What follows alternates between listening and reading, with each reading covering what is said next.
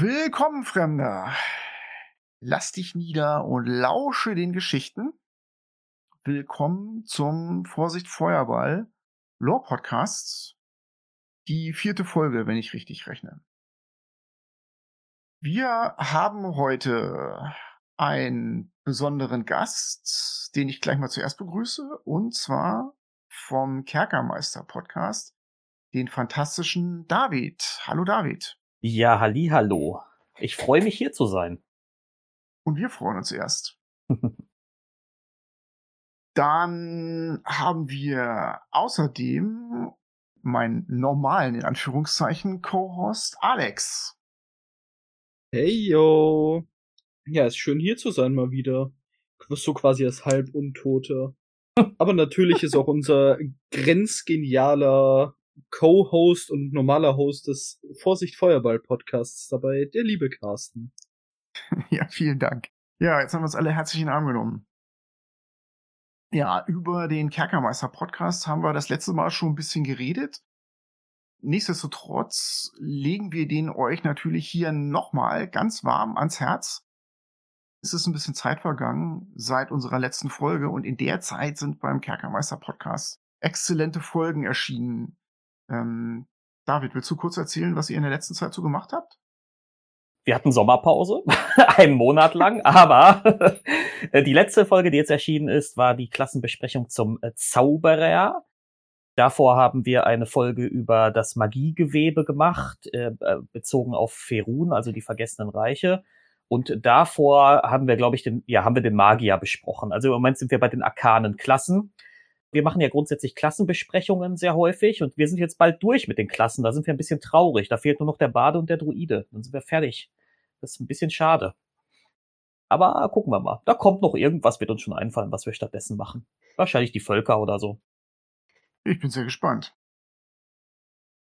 Wir sind heute dabei und wollen weitermachen mit den Untoten, die wir das letzte Mal angefangen haben. Die Zeit reichte ja das letzte Mal nicht aus. Wir hatten uns aber auch wirklich echt viel vorgenommen. Und im Nachhinein möchten wir das Format, wie wir mit dem Thema umgehen, ein bisschen ändern. Der Grund dafür ist, dass es einfach wahnsinnig viel ist und dass wir aufgrund der Menge dann auch gar nicht so sehr in die Tiefe gehen konnten, wie wir uns das selber so vorgenommen haben. Aus dem Grund werden wir uns heute mal wirklich nur auf eine Art von Untoten konzentrieren, und zwar die Art von Untoten, nämlich Vampire. Und wir werden auch diesmal nicht über den Vampir im Spiel und die Werte reden und das Verhalten im Kampf und sowas, sondern wir möchten euch neben ein ganz kleines bisschen Hintergrundwissen über Vampire vor allem Vampirpersönlichkeiten vorstellen aus Dungeons and Dragons. Und weil die wichtigste Vampirpersönlichkeit Strat von Zarovic sein eigenes Szenario hat, werden wir den nur ganz kurz anschneiden, sondern wir werden dann noch drei Typen hervorkramen aus den ganz tiefen Tiefen von D&Ds Geschichte, von denen ihr vielleicht noch nicht gehört habt.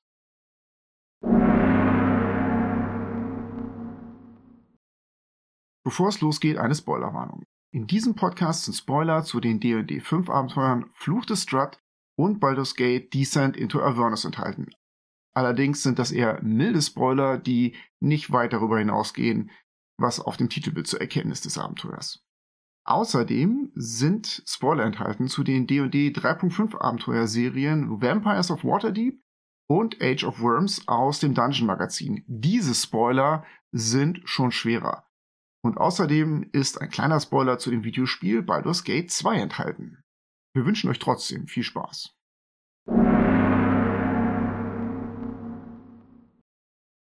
Okay, bevor wir loslegen, erstmal ein bisschen was über Vampire und da kicke ich einfach mal den Ball zu Dave. Vampire in D&D. Vampire. Ja, Vampire in D&D und Vampire generell, finde ich, unterscheiden sich gar nicht mal so sehr. Sind ja einfach verfluchte Untote, aber intelligente Untote. Ich erinnere mich witzigerweise, ich habe neulich mal eine unserer älteren Folgen nochmal gehört. Und da hatte Marcel am Ende so ein Quiz gemacht und und mich nach der Gesinnung von Vampiren gefragt. Und die ist wohl im Monsterhandbuch immer als rechtschaffen böse. Ähm, ja, was macht den Vampir eigentlich aus? Äh, er trinkt Blut, er ist halt untot, er hat ein ganz langes Leben, er ist wohl immer böse, weil verflucht und so. Da würde mich dann aber mal interessieren, und da vielleicht finden wir da heute Abend ja noch Klärung. Ist das eigentlich möglich, in D&D so eine Art guten Vampir zu machen? Kann man das machen? Gucken wir mal. Vielleicht finden wir das raus nachher noch. ich glaube, da habe ich eine ganz interessante Antwort. Ah, da freue ich mich schon. Sehr schön. Nachdem wir ja von den Stats weg wollen und zu den Persönlichkeiten, eine Frage dazu. Warum trinkt der Vampir in D&D Blut? Dave, wenn du nicht was dazu sagen möchtest, ich kann da ein bisschen was zu sagen. Ich wüsste es jetzt ehrlich gesagt nicht aus der Hüfte, ob das da eine besondere Begründung hat. Also von daher. Weil prinzipiell, so wie ich sie erkenne, aus verschiedensten Werken trinkt der eine Vampir Blut, weil es ihm schmeckt, der andere, weil es das einzige ist, was ihn nähert und der dritte, um seine Kräfte zu stärken. Was ist es in D&D? Die Frage ist relativ gut. Den Lebenskraftentzug kann er ja, glaube ich, sogar durch seine Berührung übertragen. Warum muss der eigentlich Blut trinken? Wenn ich mich recht entsinne, ist das tatsächlich eine Abhängigkeit. Es schmeckt ihm nicht, sondern er braucht es. Ich habe meine Informationen aus, ich glaube, Second Edition oder der dritten Edition aus Büchern über Untote, denn da gab es für die verschiedenen Untoten immer noch mal so ein Merkmal, sind die auf irgendwas Spezielles angewiesen. Zum Beispiel ein Ghoul muss Leichen fressen, der kann nicht ohne. Der stirbt dann zwar nicht und ein Vampir stirbt auch nicht, wenn er kein Blut trinkt. Stirbt ja sowieso nicht. Aber es geht ihm irgendwie nicht gut. Er kommt nicht so richtig in Gang. Kreislauf ist dann schlecht halt, ne? So. es gibt eigentlich keine Konsequenz für den Vampir in D&D, wenn er kein Blut trinkt. Punkt. Das steht nirgends. Auf der anderen Seite ist es aber so, dass er auf jeden Fall von einem unbeherrschbaren Drang oder einem schwer zu beherrschenden Drang getrieben wird, das dann irgendwie doch zu tun. Die literarische Antwort darauf ähm, wäre, weil sie bei Dracula abgeschrieben haben. das ist der literarische Hintergrund und Dracula von Bram Stoker bedient sich in der slawischen Mythologie und da tun Vampire das. Und ich bin mir nicht ganz sicher, ob die Slawen untereinander abgeklärt haben, warum das so ist. Auf jeden Fall greift Bram Stoker das in seinem Buch, ich glaube, das ist irgendwann um 1900 erschienen, plus minus zehn Jahre davor oder danach, auf jeden Fall auf. Hat jemand von euch Dracula gelesen? Ja. Nee, nicht gelesen. Also ich habe ganz viel Vampirkram konsumiert in meinen jüngeren Jahren, aber ich habe nicht das Original jetzt von Bram Stoker gelesen. Also Alex, ich ziehe meinen Hut vor dir, weil ich habe es versucht vor 30 Jahren, als ich noch jung war, und ich habe es nicht gepackt, weil ich fand das Buch, ich würde jetzt nicht sagen stinklangweilig, aber es war für mich echt schwer zu verdauen, so als Mitzwanziger. Alex, wie fandst du's? Es passt sehr gut in das Setting Horror. Aber nicht wegen dem Inhalt. Das ist eine geile Antwort. Also ich wurde genötigt in, äh, in meiner Schulzeit das zu lesen, sonst hätte ich es auch nicht gemacht. Aber äh, prinzipiell, wenn man von der bestimmten Art des Beschreibens absieht, es erzählt keine schlechte Geschichte, nur auf 200 Seiten zu lang. Ich würde den Hörern eine Empfehlung mitgeben, wenn sie so ein bisschen in die Tiefe gehen wollen und es möglichst popcornmäßig haben wollen, dann würde ich auf jeden Fall den äh, Film von Francis Ford Coppola aus den 90ern empfehlen. Ist auch schon alt, hat aber für diese Zeit ganz ordentliche Special Effects, ähm, hat ein wahnsinniges Star-Ensemble mit Gary Oldman als Dracula, Keanu Reeves als, oh Gott, wie heißt der Typ, der, der arme Anwalt, der das alles durchstehen muss. Winona Ryder, Anthony Hopkins als Van Helsing. Also es ist eine meiner Meinung nach tolle, blutige, emotionale Geschichte und macht diese 200 Seiten Folter eigentlich ganz unterhaltsam dann. Ich bin jetzt gerade so ein bisschen eingestiegen in Hintergrund für Vampire und ich würde gleich noch mal einen nachschieben. Ich glaube, die meisten Leute werden den Film kennen. Interview mit einem Vampir. Interview with a Vampire von, von Anne Rice, genau. Einer meiner Top 2 Vampir-Veröffentlichungen. Dieser Film behandelt ja das, das faszinierendste Thema beim Vampir, nämlich dieses unsterbliche Leben, das nicht zu Ende geht und die Frage, was macht das eigentlich mit einem, sozusagen mit einem menschlichen Geist, wenn er, wenn er diese natürliche Lebensdauer so heftig überschreitet, ne? Und das ist, finde ich, ein, einer der spannendsten Aspekte bei einem Vampir. Ich finde bei Vampiren jetzt nicht so geil, dass sie Blut trinken. Ich finde es auch nicht so spannend, dass sie vor Kreuzen zurückscheuen oder bei Sonnenlicht irgendwie zu Staub werden oder so ein Kram. Das finde ich jetzt alles nicht so spannend. Aber dieses unsterbliche Leben und dann auch noch ein unsterbliches Leben gekoppelt an so eine Abhängigkeit. Was macht das mit einem? Und ich finde, das greift dieser Film sehr, sehr schön auf. Ich denke auch, da sind wir uns an der Stelle alle einig, dass wir das als zweite Empfehlung den Leuten mitgeben. Das Buch ist, glaube ich, ganz gut lesbar. Das habe ich allerdings gar nicht gelesen. Ich finde, der Film äh, spricht auf jeden Fall für sich. Auch ein klasse Star-Ensemble mit Brad Pitt, Tom Cruise und noch eine Menge andere Leute, die danach noch zu Stars wurden. Und warum ich den Film anführe, ist, ich finde, es ist der erste Film oder das erste Stück, ja, moderne Literatur, das den Vampir eben zum Antihelden macht und eben nicht mhm. zum einfach nur Bösewicht und Feindbild. Und es war ja vorhin die Frage im Raum, kann man einen guten Vampir spielen? Und ich glaube, wenn man das möchte, dann hat man da mit Interview with the Vampire eine absolut geniale Vorlage. Die Problematik bei Vampiren ist eine ganz ähnliche, ein bisschen wie bei Zombies. Das Thema kann ganz schnell in Trash abdriften.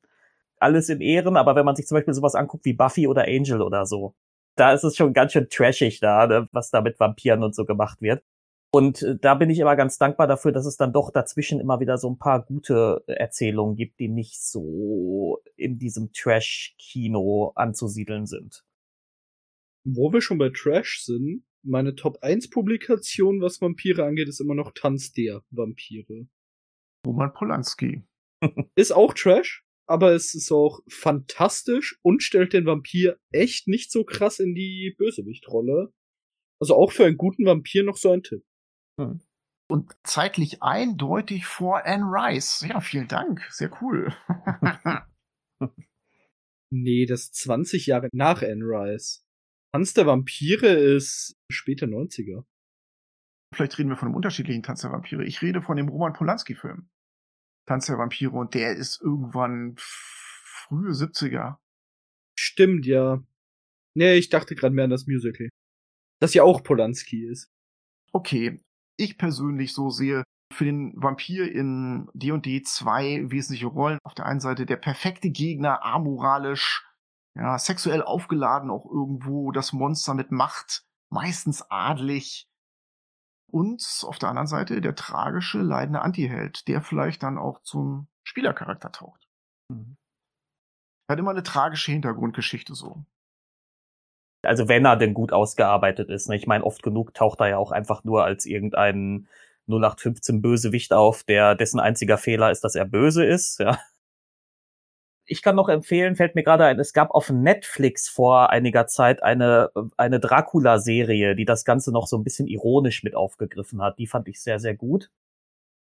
Und wo Vampire insgesamt auch interessant dargestellt sind, das ist in der Castlevania-Animationsserie. Da ist vor allem auch Dracula selbst sehr interessanter Antagonist, dessen äh, Handlungen, obwohl er wirklich kein netter Typ ist, irgendwie nachvollziehbar sind. Und das macht ja die starken Antagonisten immer aus. Ne? Das ist ja auch für uns als Rollenspieler interessant, wenn wir als äh, Dungeon Master einen Antagonisten schaffen, dass der irgendwie nachvollziehbar sein muss, weil sonst ist er halt langweilig. Ne? Sicherlich eine gute Empfehlung. Ich kenne die Castlevania-Serie nicht. Ich kenne das Spieler-IP praktisch auch nicht. Das liegt einfach daran, dass ich, glaube ich, so ein schlechter Jump-and-Run-Spieler bin. Ich auch. Na, dann gehen wir doch von Dingen, die wir schlecht können, zu Dingen, die wir gut können und reden über Vampire. Alles klar. Okay, ja, ja. So machen wir es. Ähm, lasst uns mal zu D&D kommen. Ich glaube, wir haben jetzt genug über Vampire außerhalb von D&D geredet. Der bekannteste Vampir, den lasst uns bitte mal gleich am Anfang erledigen und möglichst schnell meiner Meinung nach, ist Rat von Zarovich der erste, in Anführungszeichen, D&D-Vampir und der Kern des Ravenloft-Settings in der fünften Edition erhältlich ähm, in dem Abenteuer Curse of Strut. Vorsicht, war Geburt des Ravenloft-Setting stimmt. Mittlerweile, dank 5e, ist er aber nur noch der Fürst von Barovia und hat mit den anderen Domänen in Ravenloft, die ja in dem Van Richtens Guide aufgeführt werden, nichts mehr zu tun. Das ist richtig. Wir sind auch auf Ravenloft und das Abenteuer in unserer ersten Folge, glaube ich, schon mal eingegangen. Deswegen halten wir es jetzt auch noch mal ganz kurz. Ich versuche das mal in einem Satz zu sagen. Strat von Zarovich kam in den 80er Jahren auf die Welt als das erste Gothic-Abenteuer für D&E und war damals ein revolutionäres Abenteuer, weil eben zum ersten Mal Gothic für D&D behandelt wurde, aber ich glaube auch, weil es zum ersten Mal überhaupt einen intelligenten Gegner bot in D&D. Einfach nicht nur ein Dungeon mit einem Hitpoint-Schwamm am Ende, sondern einem wirklich kniffligen Gegner, der nicht totzukriegen ist, in einem tollen Setting, nämlich seinem Schloss. So, das hat das Szenario super bekannt gemacht und führte dann dazu, dass jede Menge Publikationen hinterherkamen, bis jetzt ja zu dem letzten Buch When Richton's Guide to Ravenloft.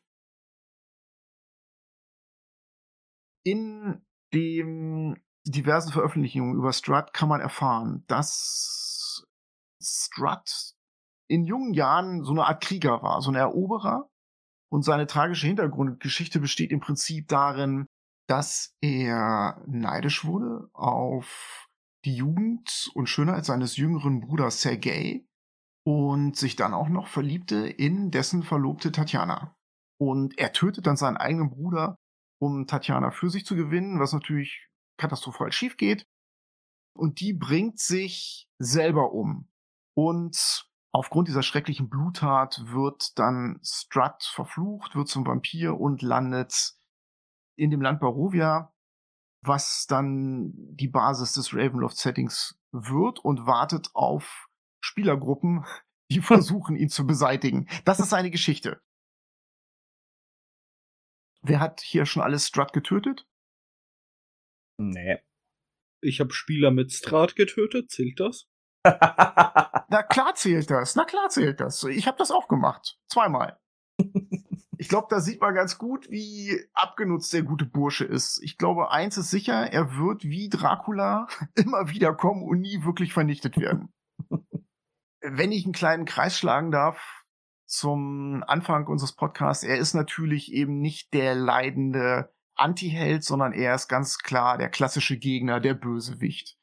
Er hat eine schöne Hintergrundgeschichte. Naja, zumindest hat er eine Erklärung, warum er so ist aber leider keine Erklärung, warum er das tut, was er tut. Das wollte ich mich da fragen, was ist denn die Motivation von dem netten Mann? Meistens hat es mit Tatjana zu tun. Hm.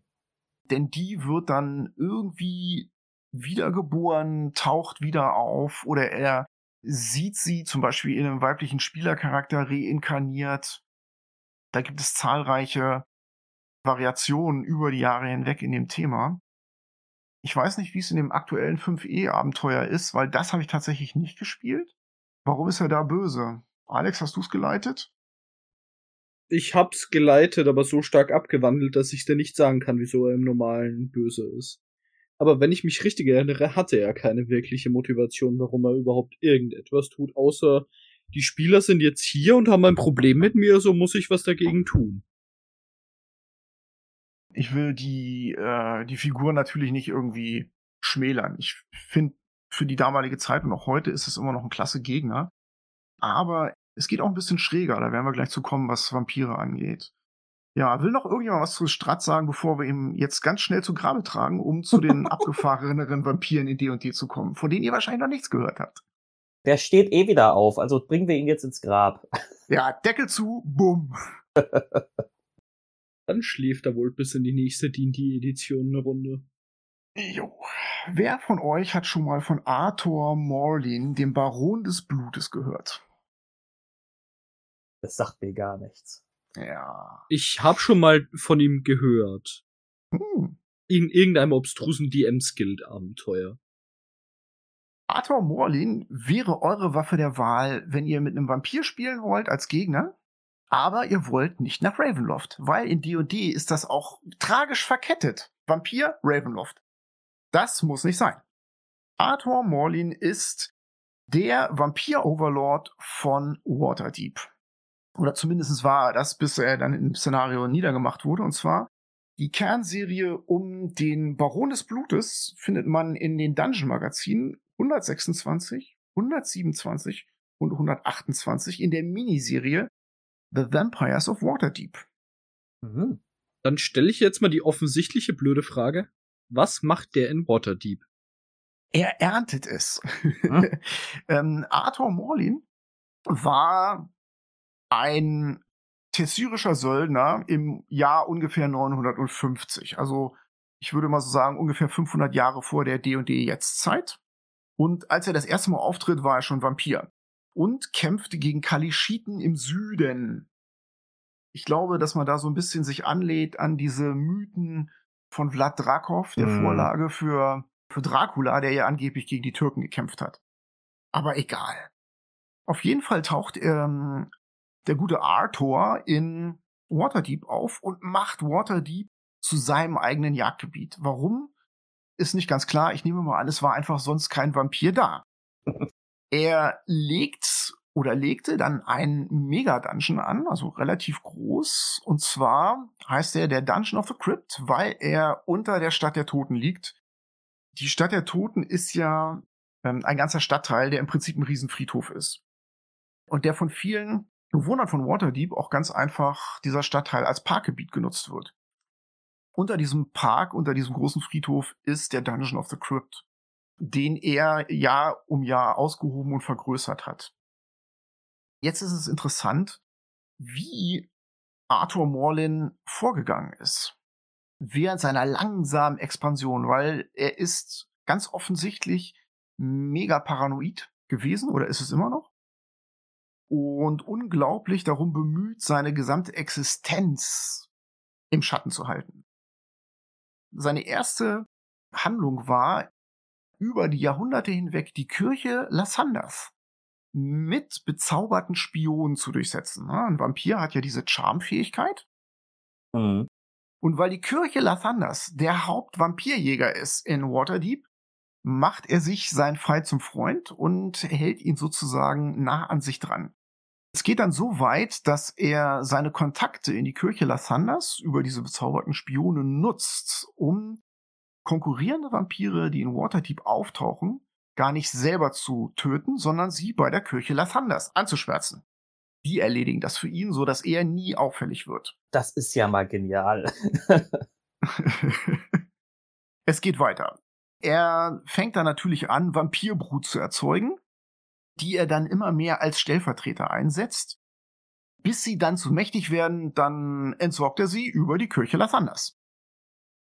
Das heißt, er leitet nur noch indirekt, ne, ganz klassisch indirektes Management. er ist kein Micromanager, sondern in seinem Dungeon of the Crypt tritt er gar nicht groß in Erscheinung. Trotzdem wird er dann, ähm, ich glaube, es ist im Jahr 1200, also das müssen ungefähr 200, 300 Jahre vor der jetzigen Zeitrechnung sein, von der Company of the Crazed Venturers, also einer Abenteurergruppe, aufgespürt und beinahe, beinahe vernichtet. Die räumt den Dungeon of the Crypt aus und er kann fliehen. Gerade so am Leben bzw. am Unleben kommt er unter in einem Dungeon ganz in der Nähe. Es ist wirklich so, um die Ecke, wo er sich erstmal versteckt und ein Jahrhundert lang gar nichts tut und nur beobachtet. In dieser Zeit wird der Dungeon of the Crypt zu so einem Sammelpunkt für Waterdeeps Unterwelt. Und nachdem er sich wieder sicher fühlt, beginnt er seinen alten Dungeon wieder zu kontrollieren, wobei er allerdings diesen ganzen, ganzen Unterweltabschaum gar nicht rausschmeißt, weil er begrüßt den als Handlanger und einfach um noch mehr Sicherheit für sich zu haben und diese Leute zwischen sich und mögliche Vampirjäger zu bringen. Und jetzt wird es sehr 3.5 mäßig, denn das ist insgesamt eine 3.5 Szenario-Reihe. Er erschafft einen Vampir-Doppelgänger mhm. namens Fang. Der sieht genauso aus wie er. Und dieser Vampir-Doppelgänger namens Fang regiert den Dungeon of the Crypts und führt sozusagen alle Entscheidungen aus für ihn, ohne dass er selber seine Rolle als Schattenfigur der Unterwelt im Prinzip verlassen muss. Also wird er sozusagen zur grauen Eminenz über sich selbst, wenn man so will. Ganz genau. er war wahrscheinlich Jahrzehnte, Jahrhunderte lang ein großer Gegenspieler von Xanatar. Ah. Unterhalb von Waterdeep, ohne dass Xanatar es je gemerkt hat. Also was ich schön finde an dieser Erzählung ist, ähm, jetzt nur vom Hören her, mir gefällt dieser Aspekt, dass der sich erstmal 100 Jahre zurückzieht, weil das passt zu dieser untoten Unsterblichkeit. Er kann es sich halt leisten. Ne? Er kann es sich leisten, 100 Jahre irgendwo zu sitzen, nur zu beobachten, nicht wirklich was zu tun. Er weiß, er ist in 100 Jahren noch da. Andere starke Gegenspieler sind in 100 Jahren vielleicht nicht mehr da. Ne? Sowas mag ich immer, wenn das aufgegriffen wird in so Erzählungen. Das mit dem Doppelgänger finde ich ein bisschen hart, ehrlich gesagt. Dave, du bist ja auch ein alter D&D 3-Spieler, oder? 3.5 haben wir ganz viel gespielt, ja. Mhm. Aber das ist natürlich die Zeit, ne? Ja, ja. Für jedes Szenario wurden ja 37 neue Monster-Stadtblöcke erfunden. Mhm. Und klar, man brauchte zu dem Zeitpunkt natürlich einen, einen Doppelgänger-Vampir. Klar, logisch. Selbstverständlich. da äh, machen Marcel und ich uns selber manchmal lustig drüber, über dieses Deadblock-Wut, die es damals gab. Die war wirklich absurd zuweilen. Ja. Dieser Punkt von, er zieht sich 100 Jahre zurück, das kann man auch super, muss kein Vampir sein, aber mit allem, was unsterblich ist, im eigenen Spiel einsetzen, mit irgendwelchen, die Spieler bringen irgendeinen Gegenstand an sich, was auch immer es sein mag, den dieses unsterbliche Wesen braucht für sein Ritual des was auch immer die müssen sich denn nicht zurückholen. Die stellen sich da hin und sagen, ja, gut, dann warten wir halt, bis ihr tot seid. Super, um die Spieler dazu zu kriegen, aus Eigeninitiative was gegen die Bösen zu tun. Jo, das stimmt. Das ist richtig, das ist richtig. Ja, noch eine kriminelle Meisterleistung, die wir unbedingt erwähnen sollten, ist, ähm, Arthur Morlin entdeckt die Droge Blutwurzel, Bloodroot, die er in Waterdeep einführt und die hat die Eigenschaft, so ein bisschen High zu machen, auch normale Menschen, aber Vampire, die das Zeug konsumieren, in denen wird das Verlangen, Blut zu trinken, dann nicht mehr kontrollierbar. Die drehen dann total durch. Und er nutzt dann diese Droge auch wieder, um andere Vampire im Prinzip sichtbar zu machen und hm. äh, der Jagd preiszugeben. Genau, dann von sich abzulenken, ne? Weil, ja, genau. Ah ja, wieder hier Vampire, die drehen mal wieder am Rad und er selber kann seinen Machenschaften unbehelligt nachkommen. Das gefällt mir an der Figur übrigens auch. Der nutzt halt alles, was er hat an Ressourcen und ist ein Opportunist. Das finde ich gut. Für einen Bösen. Das endet dann für ihn in dieser Szenarioserie damit, dass äh, tatsächlich jemand aus seiner Vergangenheit auftaucht, nämlich so eine kalitische Vampirin, du Sarah Irfadila El Apuk die dummerweise auch eine Priesterin des Biestgottes Malar ist. Und irgendwie, ich glaube, da hängt auch noch Halassa Blackcloak aus dem Undermount mit drin, erfährt die halt gegen alle Vorkehrungen, dass Athos existiert und macht nun folgendes, die ruft in diesem ersten Szenario eine hohe Jagd des Malar aus. Das ist ein Ritual für Malar, den Biestgott.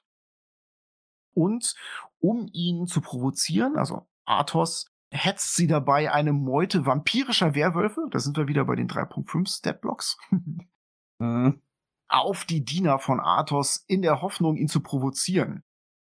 Ähm, das geht natürlich schief, er lässt sich nicht provozieren, aber die Spielercharaktere sind dann verwickelt da drin und müssen diese vampirischen Werwölfe jagen und werden dann so in diese Jagd hineingezogen. Jetzt wird es richtig skurril festhalten. Malar, der Biestgott, ist dann davon so unglaublich angetan von dieser echt geilen Jagd, dass er sagt, ich ändere jetzt die Bedingungen dieses Rituals und alle Beteiligten, und das sind dann eben auch die Spielercharaktere, dürfen das Jagdgebiet nicht mehr verlassen, bis eine Partei tot ist. So, das bedeutet, sie können Waterdeep als Spielercharaktere nicht mehr verlassen, bis sie endlich rausgekriegt haben, wer eigentlich dieser Athos ist, denn sie haben sich dann irgendwie auf die Seite der Malariten sozusagen geschlagen, um tatsächlich dann ihn durch alle Dungeons hinweg zu verfolgen, die er vor sich aufgeschichtet hat und ihn am Ende den Flock durchs Herz zu schieben. So kann es enden. ja, am Ende müssen sich, das ist auch so ein 3.5 Ding, ne? Irgendwie am Ende muss sich immer noch ein Gott einmischen, ne? So, das ist, das äh, gefällt mir bei der fünften alles ein bisschen besser, dass sie das wieder, die, die Götter auch wieder so ein bisschen abstrahiert haben, aber das ist Stoff für eine andere Folge. Auch spannend, mittlerweile die in die 5 Vampire finden Stöcke ins Herz zwar uncool, aber sterben nicht mehr davon. Okay, das habe nur ich so angeführt. Möglicherweise ersäufen sie auch ihn in Wasser oder killen ihn mit einem Daylight Spell. Ich bin mir nicht ganz sicher, wie das am Ende endet. Aber ist das tatsächlich so, dass man einen Vampir mit dem Holzflock nicht mehr umbringen kann? Wenn ein Vampir mit einer Piercing Weapon made of wood, das ist ja wieder so die in die fünf Sprache, sehr spezifisch, in das Vampirherz gestochen wurde, ist dieser Vampir paralysiert, bis das Ding wieder rausgezogen wird. Aber nur, wenn das passiert, während er gerade an seinem Resting Place ist. Überall anders ist es ihm sowieso egal. Soweit ich es jetzt richtig im Kopf habe, sterben Vampire in 5 nur noch, wenn sie im Sonnenlicht oder im laufenden Wasser stehen oder an Radiant Damage. Sollte ich mal tatsächlich wieder spielen und nicht nur Spieler, dann, dann äh, werde ich mir das auf jeden Fall zu Herzen nehmen müssen. Ich wäre jetzt davon ausgegangen, dass es eine ganz normale, veritable, anwendbare Lösung ist mit dem Holzflock. Aber ja. Ich gehe als Spielleiter auch davon aus. Aber es ist halt regeltechnisch nicht so. Leider. Werden die mehreren Kilogramm Holzflöcke aus dem nimmervollen Beutel ausgeschüttet. Ach ja. Bei uns ist immer die Frage, wie kann man in dem Spiel einsetzen? das ist ein heikles Thema an der Stelle, das bringe ich mal jetzt hier. Eigentlich sind alle Dungeon-Magazin-Hefte mehr oder weniger legal im Internet zu bekommen. Das liegt darin, dass die archiviert wurden im Internetarchiv archive.org. Ich bin mir trotzdem nicht ganz sicher, ob das legal ist, deswegen werden wir es in den Shownotes nicht verlinken. Wenn man einfach mal Dungeon Magazin googelt, dann wird man das in Google sehr, sehr hoch finden und kann da zu diesem Download kommen. Ich möchte aber an dieser Stelle nochmal sagen, auf eigene Gefahr hin. Ich glaube, das ist so ein bisschen Abandonware, ne? weil die sind ja von Paizo veröffentlicht worden, die Dungeon Magazines. Und dann bestehen sie auch noch aus Material von meistens drei bis vier verschiedenen Autoren. Ich würde sagen, wir werden einfach in die Shownotes schreiben, welche Ausgaben des Dungeon Magazins sind. Finden werdet ihr sie im großen, weiten Netz bestimmt selbst. Wir haben Vertrauen in euch. genau. Arthur Morlan würde ich persönlich gar nicht als so Gegner in dieser Jagd einsetzen. Ich finde ihn viel, viel spannender, sowohl als Gegenspieler, also wenn ich Spieler wäre als Gegenspieler, fände ich den spannender, als auch als ihn einzusetzen, als diese graue Eminenz im Hintergrund. Ja. Und zwar nicht mal mit Spieler in Waterdeep fesseln, sondern einfach mit diesen wenn sie mein Waterdeep sind, kriegen sie ein bisschen was mit und fangen vielleicht selbst an zu recherchieren. Ich denke, so fände ich den viel spannender. Also mir kam sofort Waterdeep Dragon Heist so ein bisschen in den ja. Sinn, als ich das gelesen habe, weil ich dachte, boah, der wäre doch eigentlich auch noch ein schöner Auftraggeber oder Gegner in Waterdeep Dragon Heist gewesen. Ja, jetzt hatten wir so mal Vampire ohne Ravenloft. Ähm, jetzt haben wir, glaube ich, wieder ein bisschen Ravenloft. Wen ich als nächstes vorstellen möchte, und jetzt wird's wirklich krass, ist Gender Sunstar. Wer hat von euch schon von Gender Sunstar gehört? Noch nie. Auch nicht. Okay. Es wäre theoretisch möglich, denn Gender Sunstar taucht tatsächlich in der fünften Edition zweimal auf.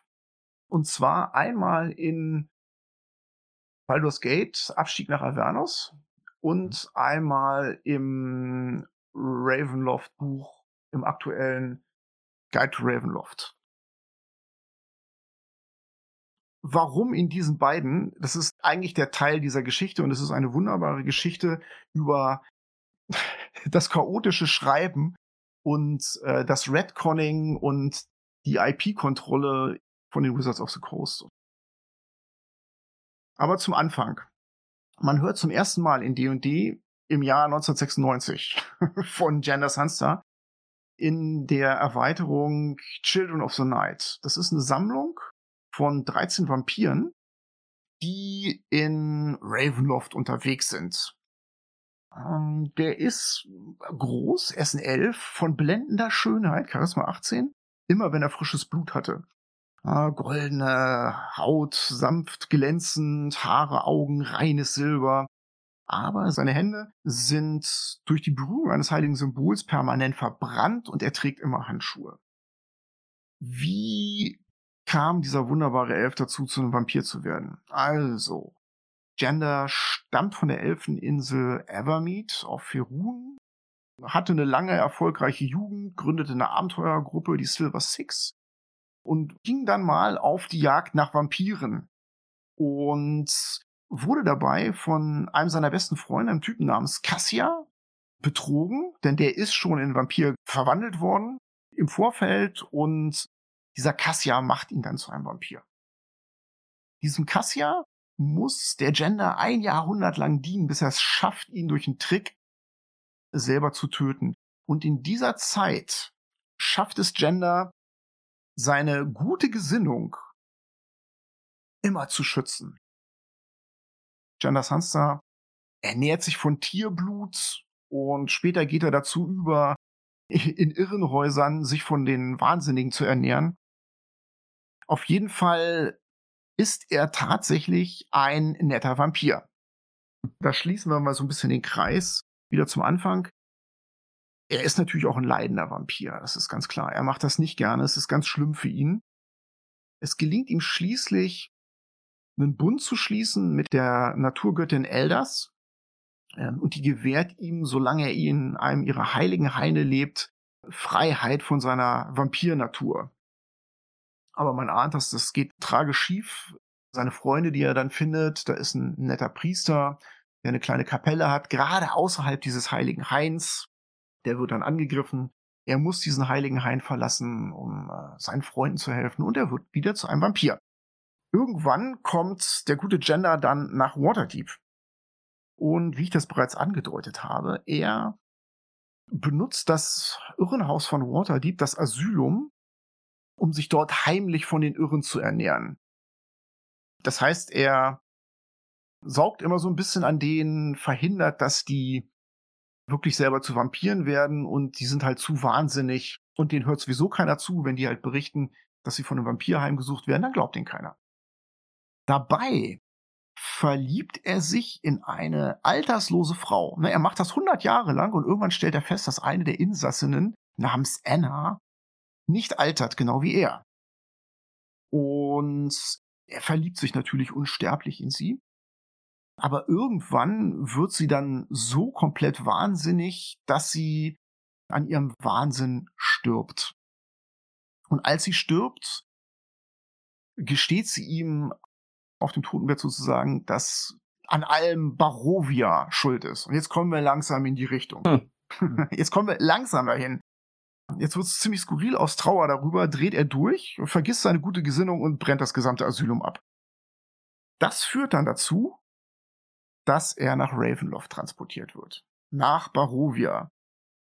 Und in der Story von 1996 trifft er da auf den relativ frisch zum Vampir gewordenen Strut von Zarovich.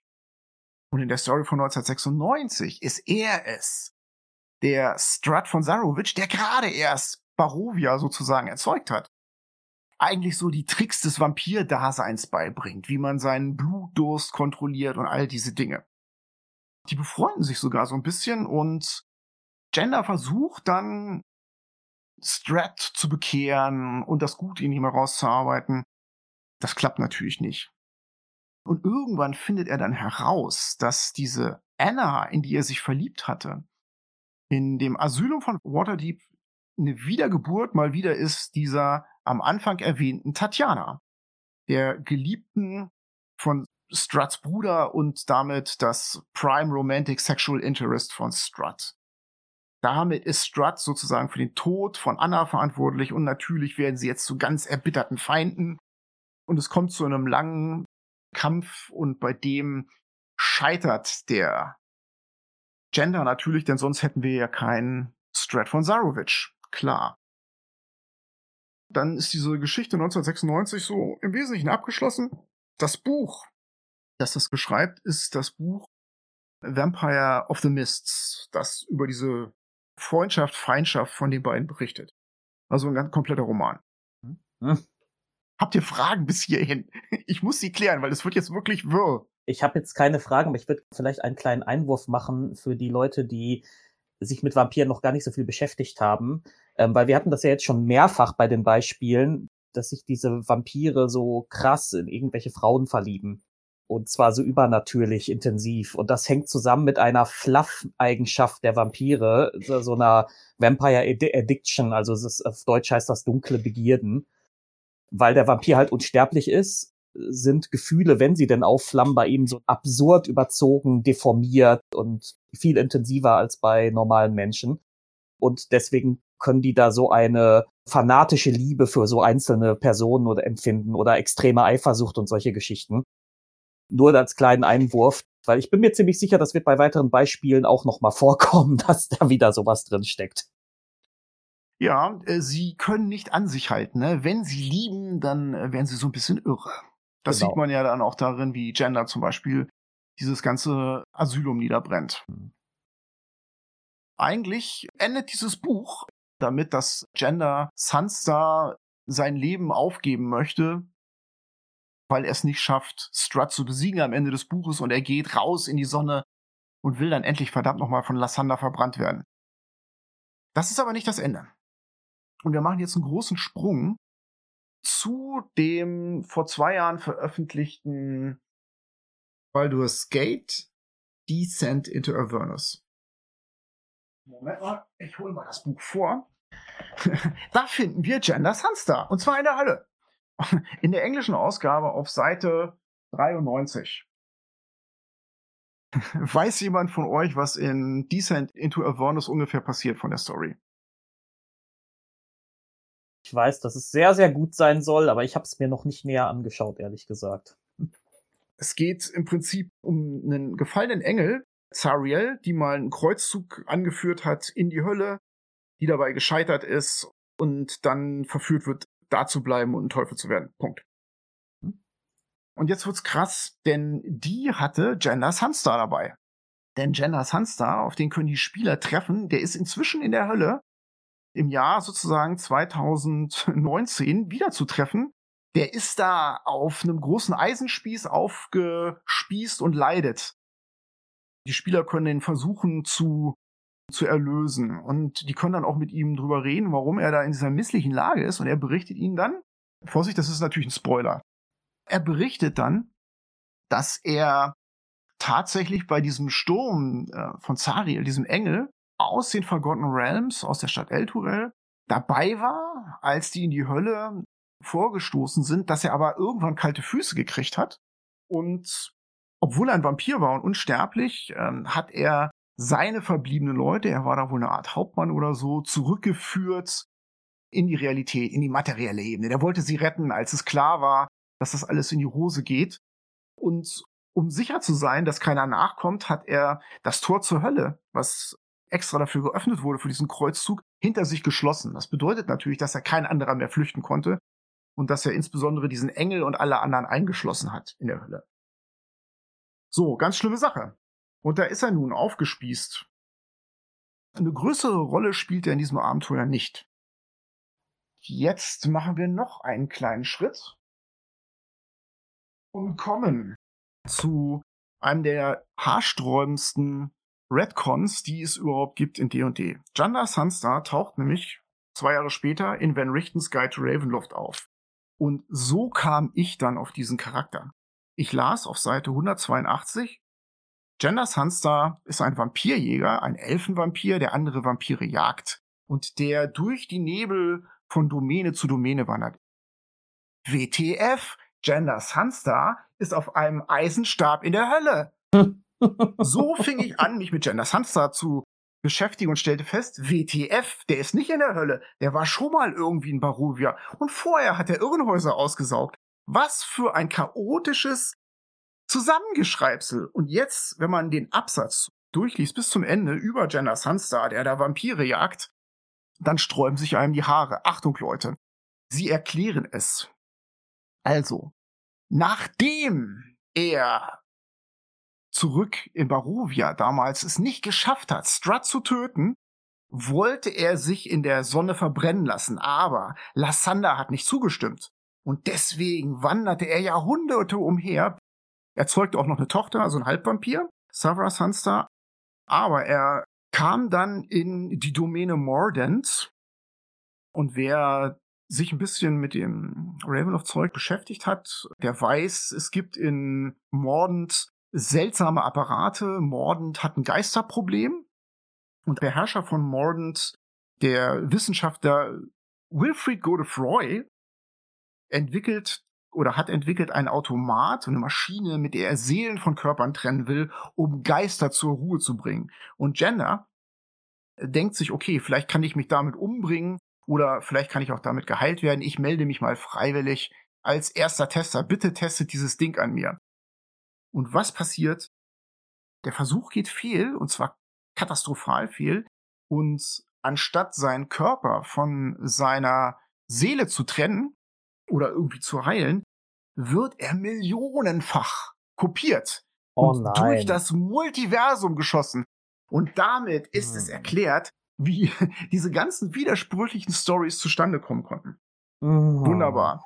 So, die jetzige Situation ist sozusagen, Gender Sensor ist ein Vampirjäger mit einer ganz traurigen Geschichte, der ungefähr eine Million Mal in D&D vorkommt. Den kann man überall treffen.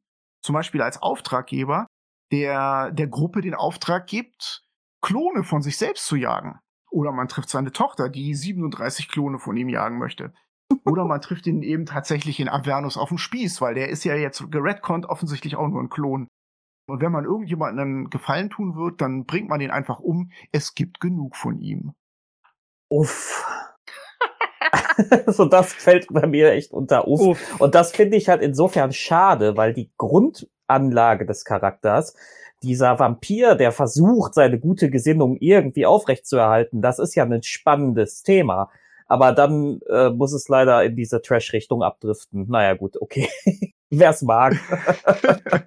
ja, ich denke auch, äh, eines zumindestens lässt einem dieses Redconning natürlich offen. Man kann alles ignorieren.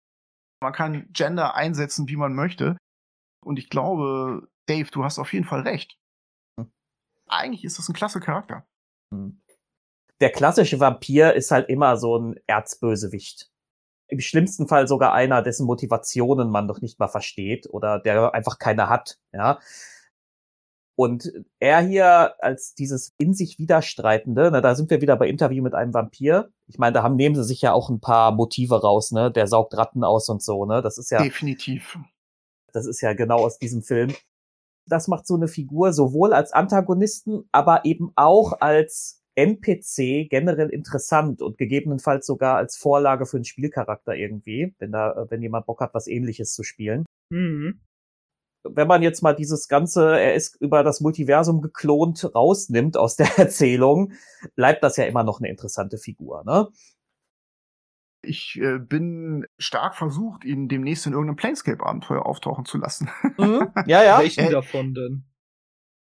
Ja, welchen davon? Irgendeinen in Sigil, würde ich sagen. Ich finde, der gehört äh, in die äußeren Ebenen für mich so der Typ. Ja, Schatz beiseite. Alex, du hast nichts gesagt. Ich habe sehr viel geredet. Was, äh, was hältst du von der Figur und seiner Geschichte?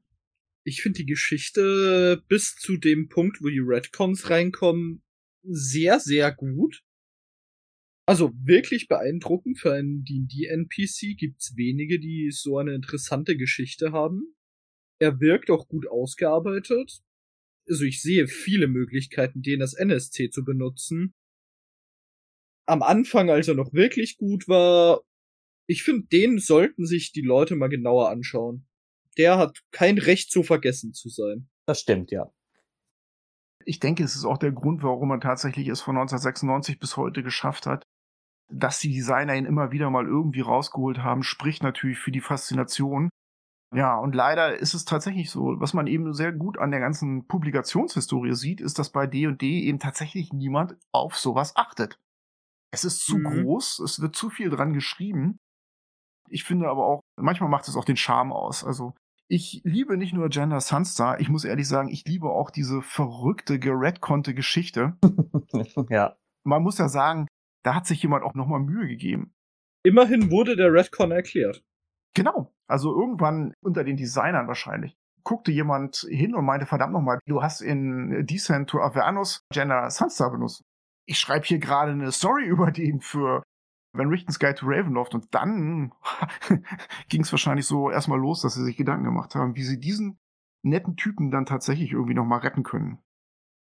Aber jetzt hatten wir ja einen Anti-Helden-Vampir in Gender Sunster, einen sehr genialen Villain-Vampir in Arthur Morlin. Dann gibt's noch Vampire, über die du reden möchtest. Ähm, habt ihr schon von Lashonna gehört? Ja. Nein. Greyhawk. Greyhawk, genau. Lashonna ist aus Greyhawk, aus dem späten Greyhawk. Dann flüchten wir mal aus Ferun. Genau. Lashonna ist eine Frau. Um genau genommen, und jetzt wären wir sehr 3.5 mäßig, ist sie ein vampirischer Silberdrachen. Und ich möchte Lashonnas Geschichte hier kurz umreißen, um einfach mal zu zeigen, was mit dem Thema, sag jetzt mal, Vampirismus in D&D früher so alles gemacht wurde und was man natürlich auch theoretisch noch machen konnte. Ja, Lashonna äh, war in ihrem früheren, netten, mutigen Silberdrachenleben eine klassische Gegnerin des Gottes Caius und bekämpfte seine Jünger, wo sie sie vorfand. Caius ist der Gott der Würmer, hm. spielt jetzt hier in der Geschichte äh, eine kleinere Rolle, muss aber nicht erläutert werden. Irgendwann traf sie dann auf einen Apostel von Caius, nämlich Dragota, ein Dracolich. Also einen untoten Drachenleitsch sozusagen. Dracoliche gibt's immer noch, die sind im Monsterhandbuch nachzulesen. Dieser Kampf mit dem Dracoleitsch ging nach hinten los und der nahm sie gefangen und verwandelte sie dann in irgendeinem obskuren, nicht weiter erklärten 3.5 Ritual in einen Vampir. Ähm, so wurde sie dann ein Vampir-Silberdrachen und im Gegensatz zu Jenna Sunstar schaffte sie es dann auch nicht, ihre gute Seite zu bewahren, sondern die wechselte dann wie vorgesehen sozusagen auf die böse Seite und wurde zur Hohepriesterin von Caius. Dave, das bedeutet in 3.5 natürlich, sie kriegt einfach noch ein paar Klerikerklassen dazu. Mhm. also, wir haben jetzt nicht nur einen vampirischen Silberdrachen, sondern wir haben einen vampirischen Silberdrachen mit Klerikerleveln. Oh mein Gott, ja. Dummerweise blieb dieser Dracolich, Dragota, als Apostel aber immer ihr direkter Vorgesetzter. Also sie bleibt irgendwie immer Nummer zwei in der verdammten Caius-Hierarchie und plant im Prinzip ständig auf der einen Seite ihrem Gott, nämlich Caius, zu dienen und das Zeitalter der Würmer über Greyhawk zu bringen.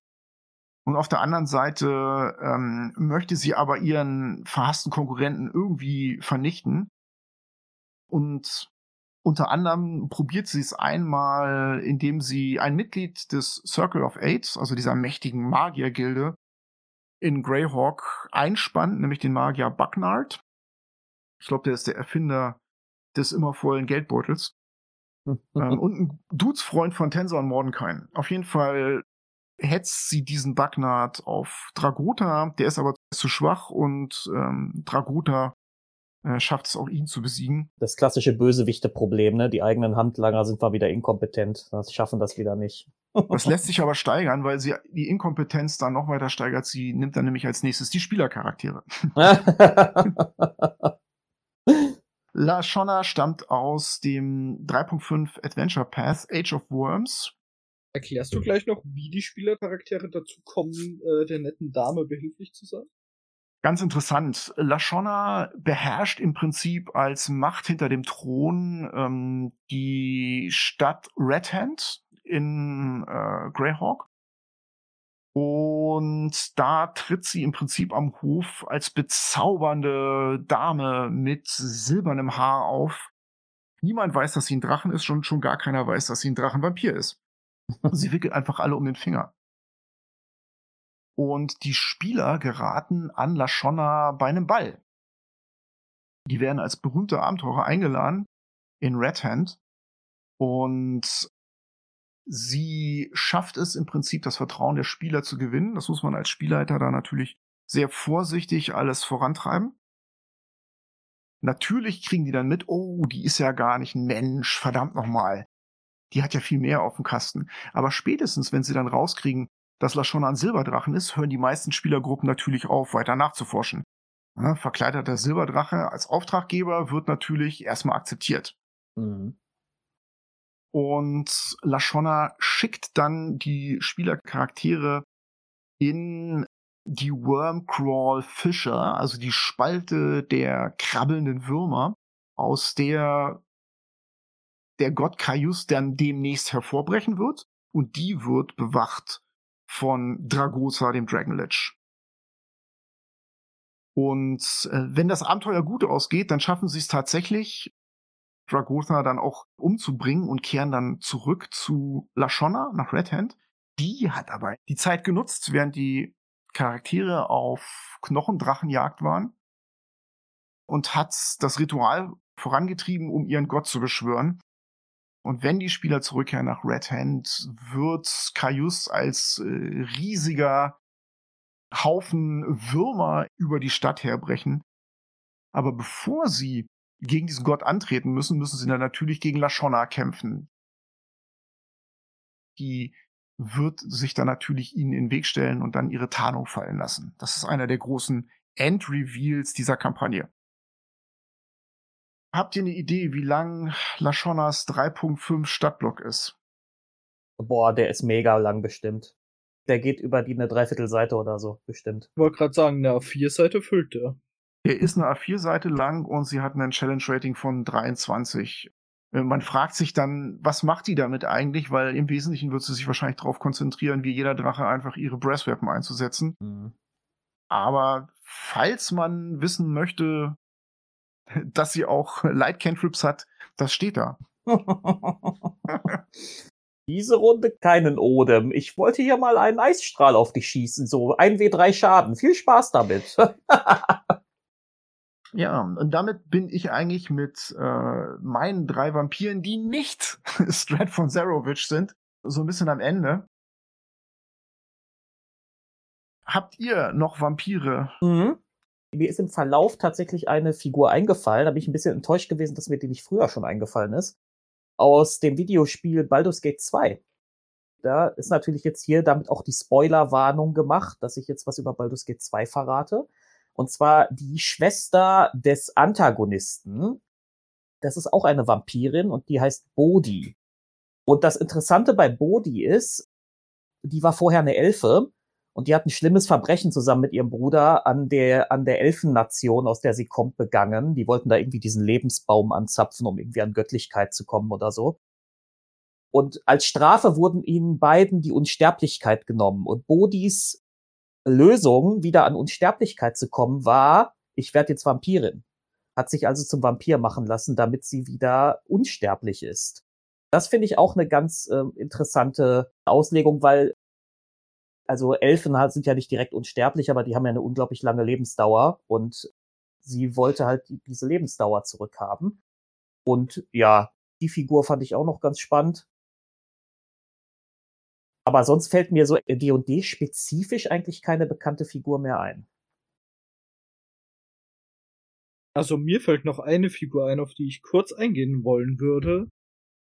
Wir waren jetzt ganz viel bei Vampiren und dann würde ich auch kurz gerne über einen meiner Lieblingscharaktere aus der Ravenloft-Welt äh, sprechen, nämlich den guten Dr. Rudolf van Richten. Geboren in der Domäne Darkon und durch gewisse Umstände, nämlich einfach ein scheiß Leben in dieser Domäne, weil es da viele Vampire gibt, zum Vampirjäger geworden. Wir erzählen unseren Kindern Horrorgeschichten über Vampire, böse Menschen, die sie entführen wollen, was auch immer. Monster erzählen ihren Kindern Geschichten über Rudolf van Richten. ja, bestimmt. Er ist ein sehr intelligenter äh, und sehr charmanter Mensch, tarnt sich in dem Curse of Strahd Modul aber als Halbelf und der beste Monsterjäger, zumindestens den Ravenloft und damit auch Ferun vermutlich je gesehen hat. Und er sagt über sich selbst, seine erste Regel ist, er kämpft nicht gegen Monster, er jagt keine Monster, er tötet Monster. er kämpft halt sehr viel mit diversesten Tricks, die alle nicht in seinem Statblock stehen, aber schön cinematisch beschrieben sind. Zum Beispiel in einem Kampf, wenn ihn ein Vampir anspringt, was normale Leute tun würden, Schritt zur Seite machen, Schwert ziehen, hinhauen, bleibt er stehen und hält seinen Gehstock entgegen, drückt einen Knopf auf dem Gehstock, aus dem ein Holzpflock fährt. da sind wir wieder beim Holzpflock, ja, so. Lustig ist es dann wieder, wenn das in Curse of Strahd beschrieben ist als ein Insta-Kill an dem Vampir oder an dem Vampire Spawn. Und auf der nächsten Seite der Vampir-Set-Block steht, wo drin steht, dass Holzpflöcke das nicht tun. Aber zum Glück sehen die Spieler das nicht. Vielleicht hat er da noch Anti-Vampir-Gift drauf geschmiert, ja? Oder laufendes Wasser durch den Stock, wer weiß. Genau, ja, irgendwie sowas.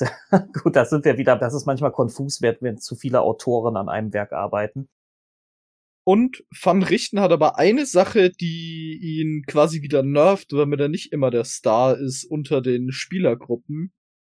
Er wurde von den Vistanis, von den Bewohnern Ravenlofts, von den fahrenden Händlern verflucht. Mit dem Fluch, im Englischen zitiert, Live you always among monsters and see everyone you love die beneath their claws. Und den Effekt kann man eigentlich und wird auch so zusammengefasst in, ich weiß nicht, ob es der Van Richtens Guide oder Curse of Strahd ist, mit dem kurzen Satz, Rudolf van Richten stirbt zuletzt. das muss es natürlich geben, ne? Bei so mächtigen Gegnern brauchst du auch starke Heldenfiguren, die dann auf ihre Weise ähnlich mächtig sind. Sonst wird's ein bisschen ungleich. Blöderweise versteckt er sich nur noch, weil er nicht mehr kämpfen will, weil er keine Freunde mehr verlieren will. Mhm. Ja, wobei ich aber schon interessant finde und auch schon immer interessant fand, dass er ja eigentlich nicht besonders mächtig ist. Ne? Der normale Drive in D&D wäre ja jetzt gewesen zu sagen, okay, hier ist Rudolf von Richten. Um gegen den Vampir zu bestehen, musste er ein Challenge-Rating von, was weiß ich, 13 haben. So, mhm. der kann das und das und das und das. Genau das tun sie ja nicht. Mhm. Ähm, das finde ich schon ganz clever gemacht und im Prinzip ist er so ein bisschen äh, auch immer das Spiegelbild, was man den Spielern davor hält und sagt, hier, um ein gutes Ravenloft-Abenteuer zu spielen, braucht ihr nicht 38 Stufen und genau. ein riesen Hitpoint-Reservoir. Darum geht's dabei eigentlich gar nicht. Es geht mehr um die Story und auch eben ein bisschen um zu wissen, was man tut. Ja, es geht nicht in diese super Epic-Richtung, ne? Genau. Finde ich eigentlich auch ganz gut. Nein, aber wenn ich sage, äh, der muss ähnlich mächtig sein, darunter subsumiere ich natürlich auch, dass der Typ einfach schlau ist. Klar, klar. Da geht's mir jetzt nicht darum, dass der Latanda Sonnenstrahlen aus den Augen schießen kann oder sowas. Ja, so. Ich finde halt großartig, dass sie diesen Schritt tatsächlich auch bewusst gemacht haben. Gefällt hm. mir sehr gut. Ich mag den auch, den Typen. Ja. Ja, sehr cool. Na dann hatten wir ein paar Vampire, einen Vampirjäger. Klingt doch nach einer gelungenen Folge. Wir alle würden uns natürlich freuen, zu dem jetzigen Format im Gegensatz zu dem, was wir bisher in den Lore-Podcasts gemacht haben, Feedback zu bekommen. Setzt euch mal an die Tasten und lasst uns entweder in den Facebook-Gruppen oder auf den Kommentaren auf der Website oder sonst irgendwie mal ein bisschen Feedback zukommen, was euch besser gefällt. Eben mehr Dinge aufbereiten, die zwar ready available sind und die vielleicht noch ein bisschen erklären oder wollt ihr, dass wir so wie hier weitermachen, mehr oder weniger weitermachen und einfach ein bisschen tiefer in D&D vorstoßen und euch echt obskuren Kram erzählen. Das würde mich auf jeden Fall mal interessieren und ich denke den Alex und wahrscheinlich auch den Dave, auch wenn er hier nur mal ein Gast ist, äh, sicherlich auch. Auf jeden Fall. Damit sind wir für heute eigentlich durch. Vielen Dank fürs Zuhören. Insbesondere ganz, ganz vielen Dank an Dave vom Kerkermeister Podcast.